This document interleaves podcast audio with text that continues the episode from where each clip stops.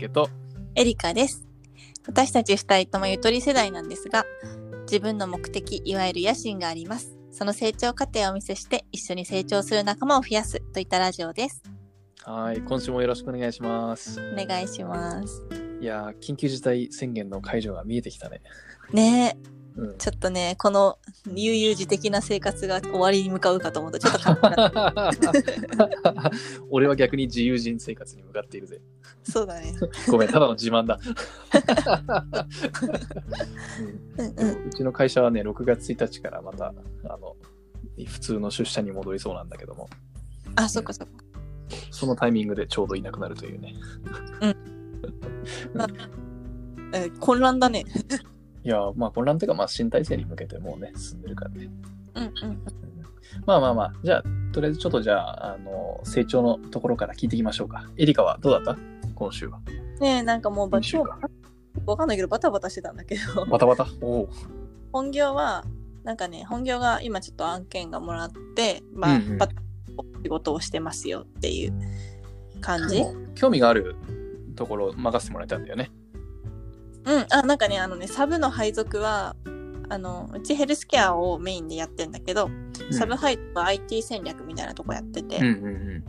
で私もずっと、I、あのヘルステックをやりたいみたいな感じだったから、まあ、結構なんだけど今は別にそこに付随した案件を持ってきてくれてるわけではないんだけどねあ、そうなのか。なるほど。楽しいっていうか勉強になるうん。面白い案件って言いつつバリバリやんなきゃなっていううんうんがありつつまあとはいえ兼業の方もいろいろやっててうん。サイトはね改改築中というか、まあ、LINE アットつけたりとかはしててうん。であとちょっとコンテンツとか盛り込んでうん、なんなかなかいい感じにして仕上げていけないかなっていうのを今こういろいろやってたり、うん。うん、土台ができた感じよね。うん。そうそうそうそう外堀ができたからあと中身をもうちょっとあのなんていうのかなあのコーチングとかセミナーとかはあるんだけどうん。こうもうちょっとこうその前段階でも見れるやつとか作っ作った方がみんなためになるかなって思ってうんうんそこら辺をもうちょっと作り込みたいなっていうのが一つあるかう。なんいいね、いいね。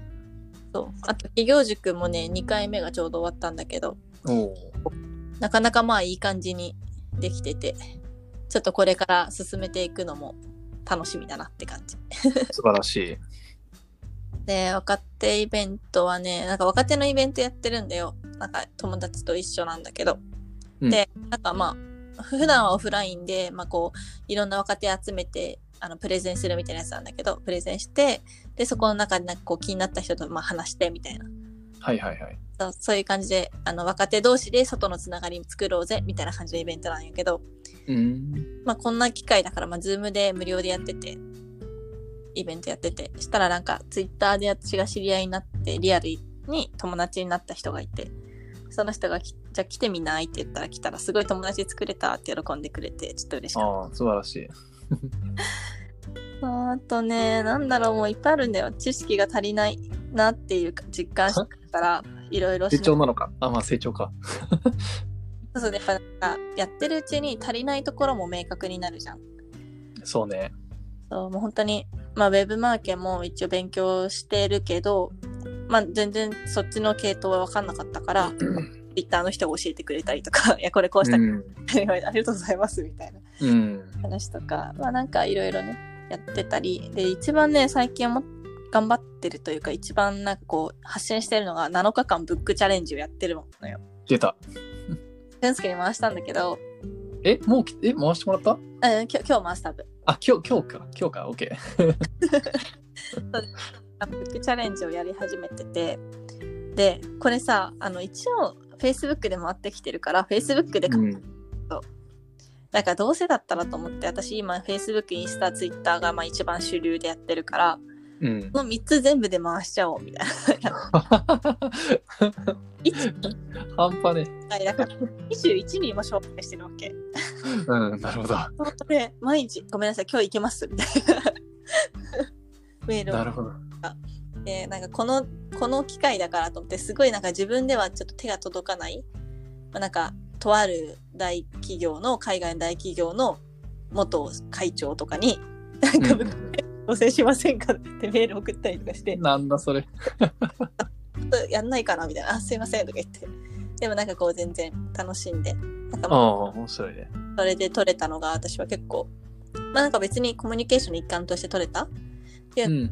まあ良かったかなって思ったり、うんうんうん。そういうのとかいろんな人の本を知れたりするのがいいなっていうのはあるんだけど、確かに。いろんな本出してるよね、みんなね。そう。でね、すごいね、自分の中でいいなと思ったのは、その、今7冊しか一応出せないわけじゃん、7日間ブックチャレンジって。まあ、いうんろいろ本読んでるけど、7日間出すってことは、なんかこう自分の中で一個ストーリー作りたいなと思ってて。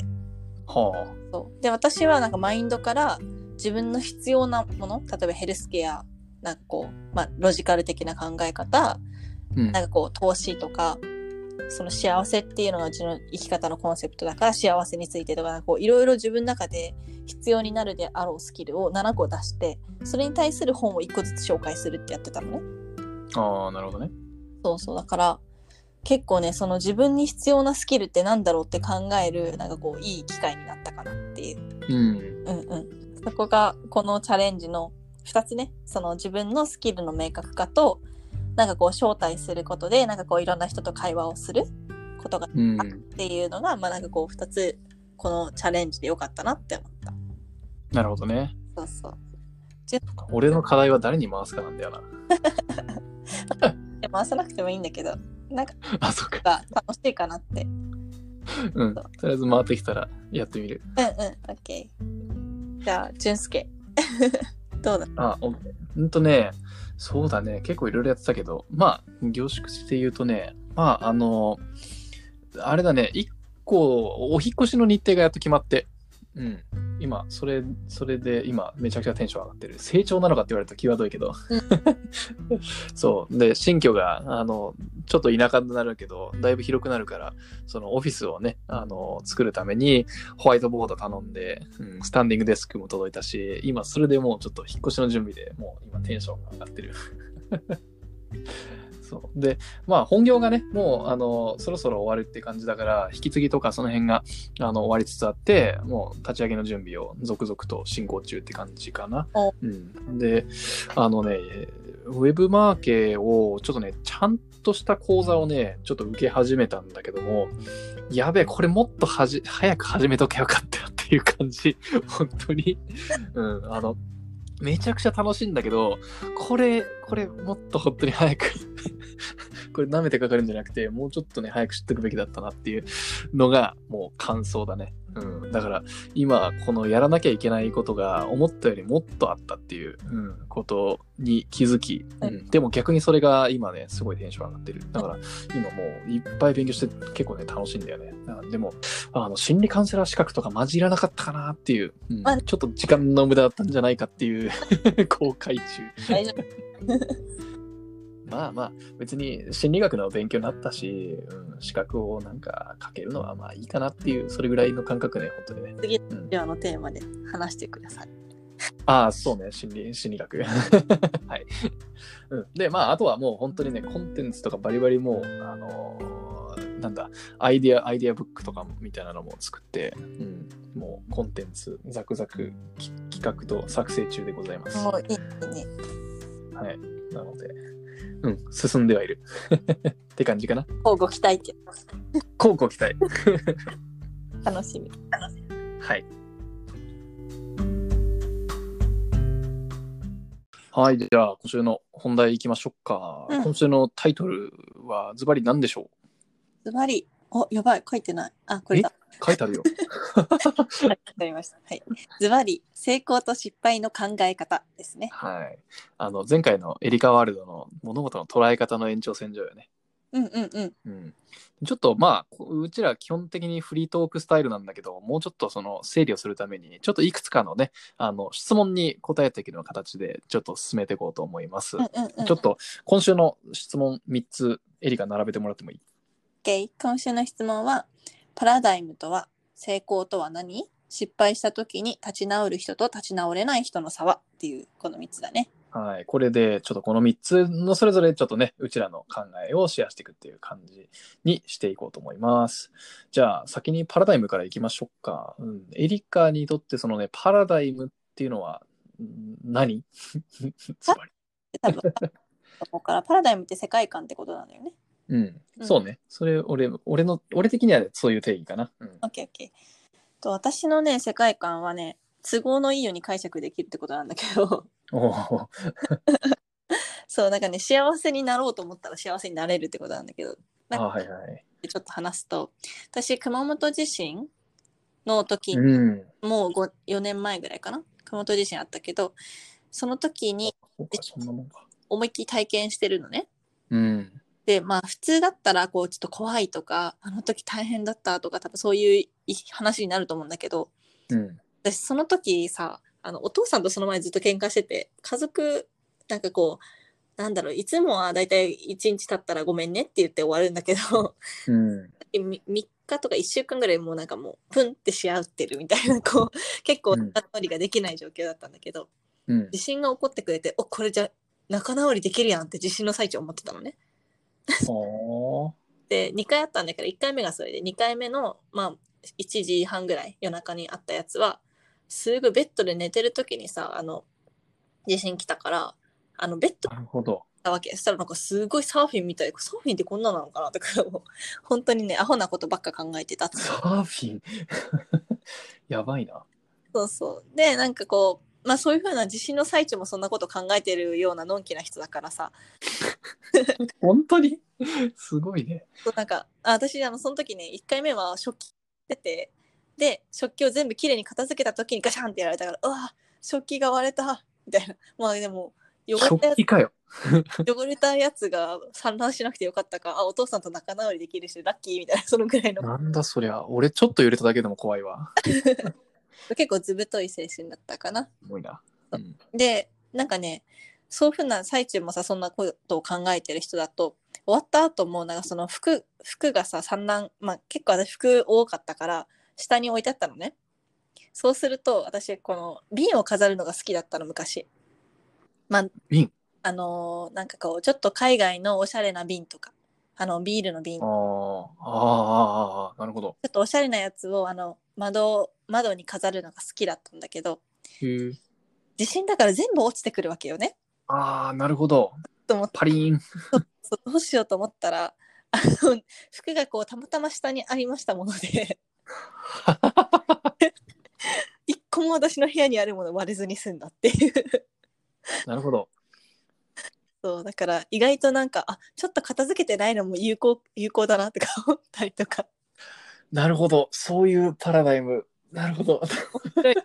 そういうのとかねあと本うん当。ことで一番最初に気にかけるものが何なのかっていうことで自分の大事にしているものが分かったなってうん。もちろんその人は大事なんだけどそのものとして何が大事なのかっていうとやっぱりなんか私は人からもらったなんかこうお花がお花のオルゴールとあとドライフラワーのねあのガラスケースに入ったやつをもらってたの人から。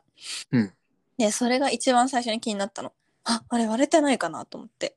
うん。でもその後地震起こりそうと思ったから袋に詰めて持ってったぐらい大事にしてるんだけどうん。そうそうそう。なんかやっぱその人からもらったっていうことがすごいなんかこう私の中で大事だから物っていうかそういうのが大事だったんだなっていう分かるいい機会だったなっていう自信が思った。なるほどね。うんうん。あと、汚れた部屋も意外と大事だった。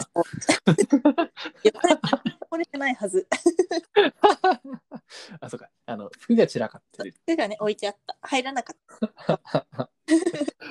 なるほどね。じゃあ、要は、そういうエリカなりの独特のその世界観があるっていうことねそう。なるほどな。そういうのが私の中で都合のいいように解釈できるっていう力がうんうんうん。あるんじゃないかなって思う。うんうんうんうんうん。なるほどね。ああ、そうか。俺はどっちかというとパラダイムとはっていうのはもうもはやなんか定義について話すようなつもりで考えてたかもしれない。うんわかんないけど自分の経験から話しちゃった。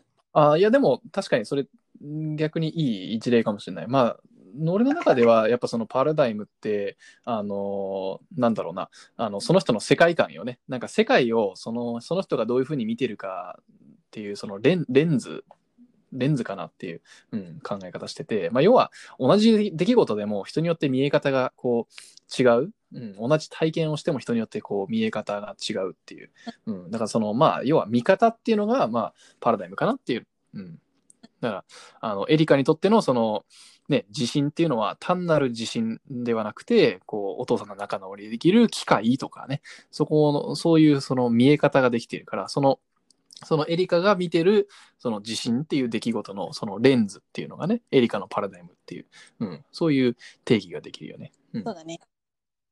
だから、なんか俺ね、あの、ストア派哲学とかすごい好きだから、そういうね、この物事の見方っていうのはね、あの、すごい面白い考え方だと思うんだよね。うん。ストア派のやつね、ちょっとうちもちょっとだけ見てみた。ストイックの語源なんだね。うんうん。あ、そうそうそうそうそう、ストア派がストイックの語源。そう。ね物事のあの解釈の仕方は、もう本当にね、ストア派哲学の、もう本当にね、根幹の部分よね。うん。うん。燃えてる家があったら、それはその、例えば自分の家だったら確かに紐づく意味、意味付けっていうのは悲劇とかかもしれないけども、燃えてる家っていう事実、ありのままにこう見るっていうねうん、そういう、なんかそういう思想なのよね。なうんね。そう、面白い。でもまあ、パラダイムっていうのはほぼ、そのまあ見え方、レンズかなっていうのが俺の定義かな。うんうんうん。じゃあ、成功。うん、成功。じゃあ、まあ、成功とは何っていうのがね、次の議題だけども、まあ、あれだよね。そのパラダイムっていう観点から、ちょっとじゃあ話をしていく感じになるよね。うん、エリカ的にはその、せ成功ってどんな感じ？成功ね、なんかね、幸せ？それがエリカのパラダイムよね。パラダイムなんだけどそう幸せであることかなって思ってるのね成功って。うん、うん、うんでなんかねそのなんでこういうふうな結論なんでこういうふうに思うかっていうとなんかね人によってとか、まあ、時期によって、まあ、成功する手段とか成功したいものって違うと思うの。うん、仕事だったり家族だったりあとは経験とかさ、まあ、なんか自由とか多分いろいろあると思うねお金とか。うん、でもそれって多分要素で成功の。うん。でもそのどの成功を収めたいかっていうのは多分その時々によって違うと思うんだけど、うん基本的にそれを成功を収めた後でどんな感情かっていうと嬉しいとかさ幸せって思う気持ちなわけじゃん。っうん、てことはなんか成功ってその幸せ思う気持てることが成功なのかなっていうああ、なるほどね。思ってる。ははははは。なるほど。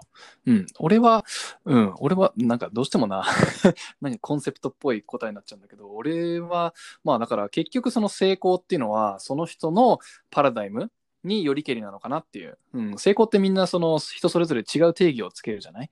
うん。で、みんなその世の中で言う、こう、成功者の言ってるその成功の定義、みんな決ま、決ま、うんその、なんか自分が気に入ったものを、じゃあこれを成功みたいなこと言う言うけど、人それぞれやっぱ成功のその捉え方とか解釈が違うわけじゃん。うん、だからやっぱ成功とは何って言われたら結局その人にとって成功が何なのかっていうところによると思うんだよね。うん、だからあの他人基準の成功になっちゃうっていうのがやっぱ多いのがまあ問題だとは思うんだけどもね。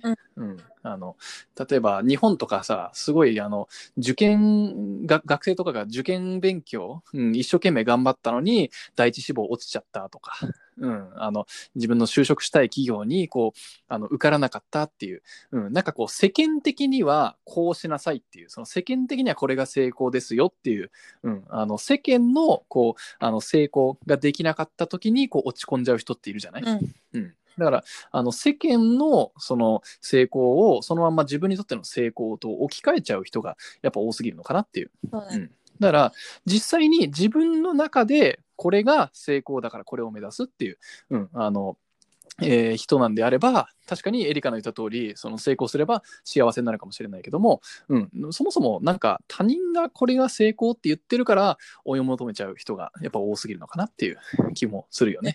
うんだからまあ、あの結局こう大事なのは自分にとってその成功の基準が何なのかっていう、うん、でそれを満たしてこそ、まあ、成功なのかなっていうのが俺の考えかな。成功の軸何をもって成功とするかっていうのは自分で決めた方がいいよね。うん、そうね。いや、間違いない。うん。じゃあ、三つ目いこうか。うん。失敗した時に立ち直る人と立ち直れない人の差は。これ難しいね。うん。なんでこんな難しい議題にしたんだろう そう、私のせいかも。そう、なんかね、これね、えそもそもね、私あんま失敗経験ってない、ない気がするんだけど、いやってさ、言うじゃん。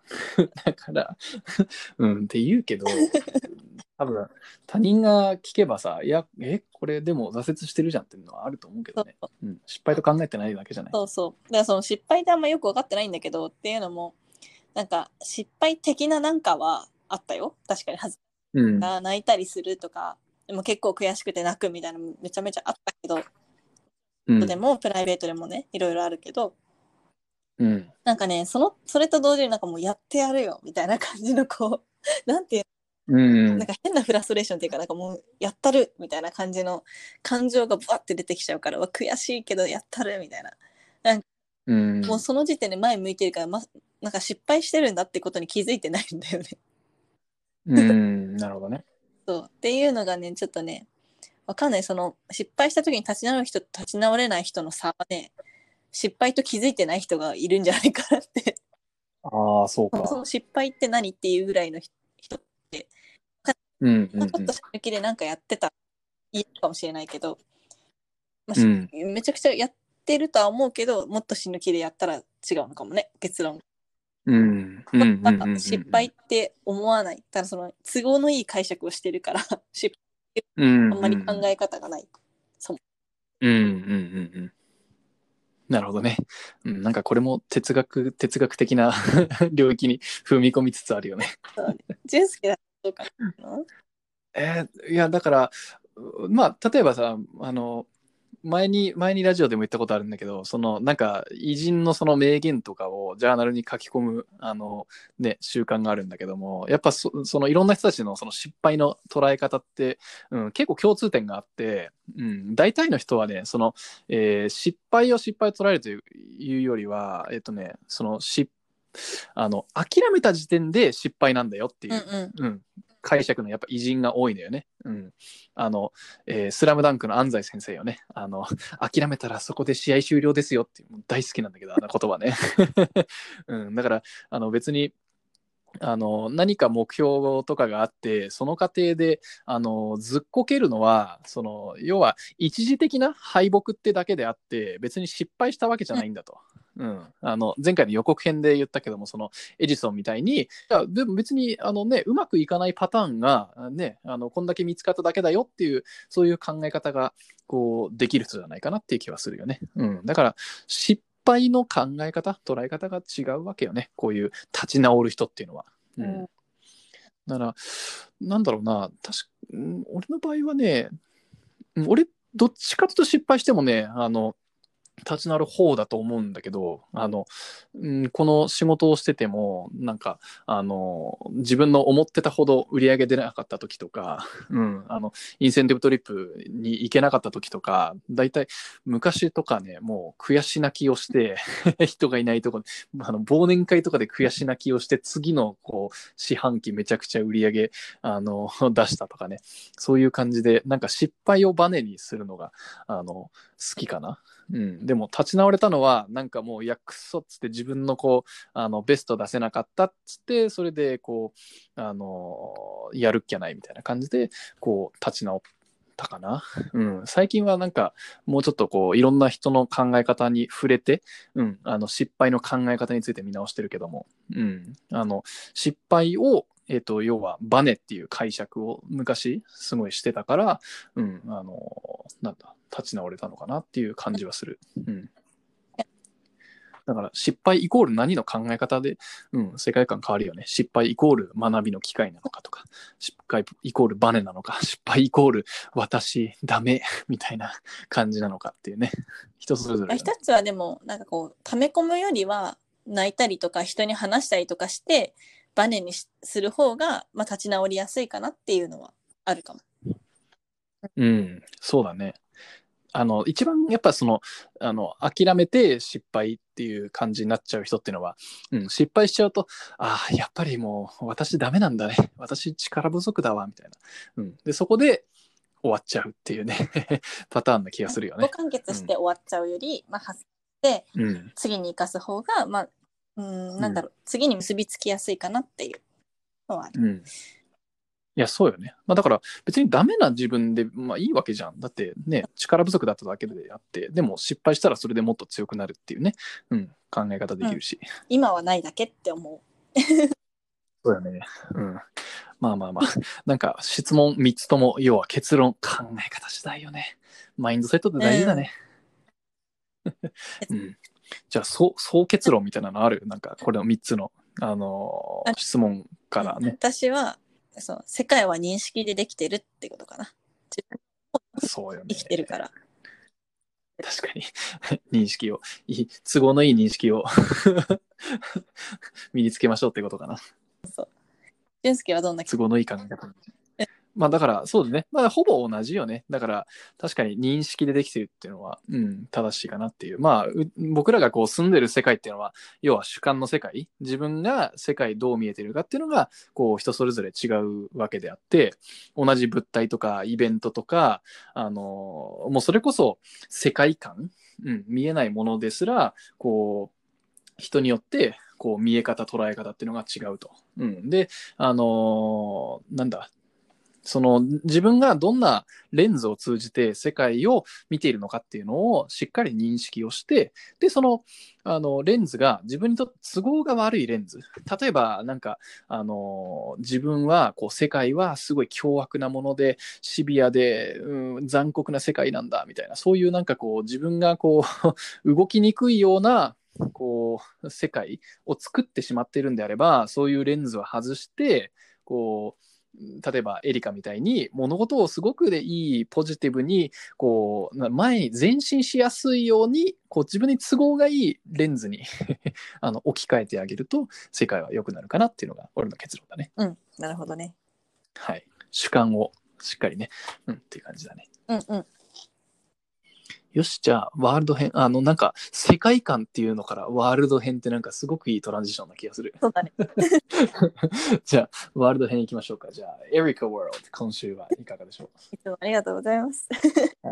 うはい。私の世界そのそもそも私の世界が何なのかっていうのをまずちょっとだけ説明するとなんかこう私はねその世界中の人が幸せになる世界を作るっていうのが目的なんだけど、うん、その中の一つとして、まあ、手段としてかななんかヘルスケアの VC になったりとか起業したりホールディングスだったり、まあ、多分いろいろ手段があるよっていう。で、まあ、それを構成する要素として学んだ考え方とか、まあ、体験とかそういうのを、えー紹介するって言ったらじあのコーナーなんです。はい。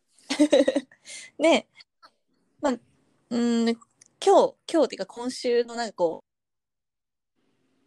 考え価値観っていうか、ま、学んだはいだったかっていうとなんか最近ねちょっと今バタバタ本すぎちゃって本読め読みづらいんだけど、うん。うん、今日はめっちゃねあの動画見ました。そうであのあ、放送事故。放送事故だね。放送事故だけど話しながら、話しながら。中田あっちゃんあ、YouTube 大学。そうそうそうそう。の動画とかあと大悟のえーっとねクリティカルシンキング系のネタとか、うんうん、見てたんだけどあとなんかこうユニグラ？最近ねハマってるのはユニグラっていう動画ででなんかこう、マイケル・ジョーダンを最近見たんだけど 好きだよねバスケね 大好きのバスケオタクだから。そうでねだからそのマイケル・ジョーダンってすごいバスケ選手なんだよねいや、すすごいじゃない、すごいじゃない。ごめん、ね。私はもうバスケわかんないんだけどナンバーナンバー。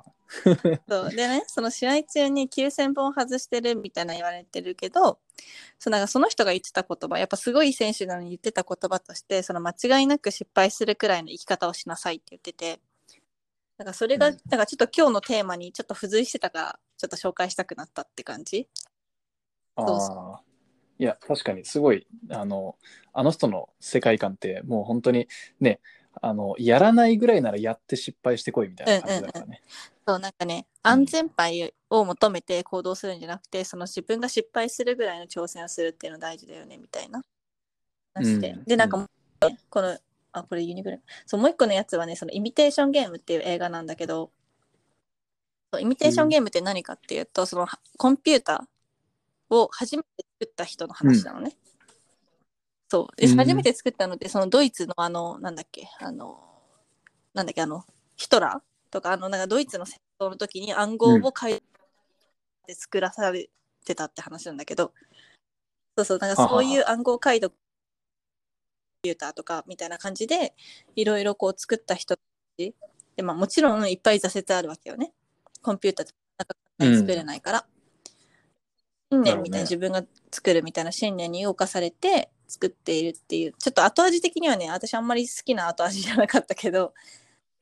あ、そこのうん歴史、コンピューターの歴史を見たりとかあと失敗が怖いっていう人はちょっと見てほしいなって思う映画。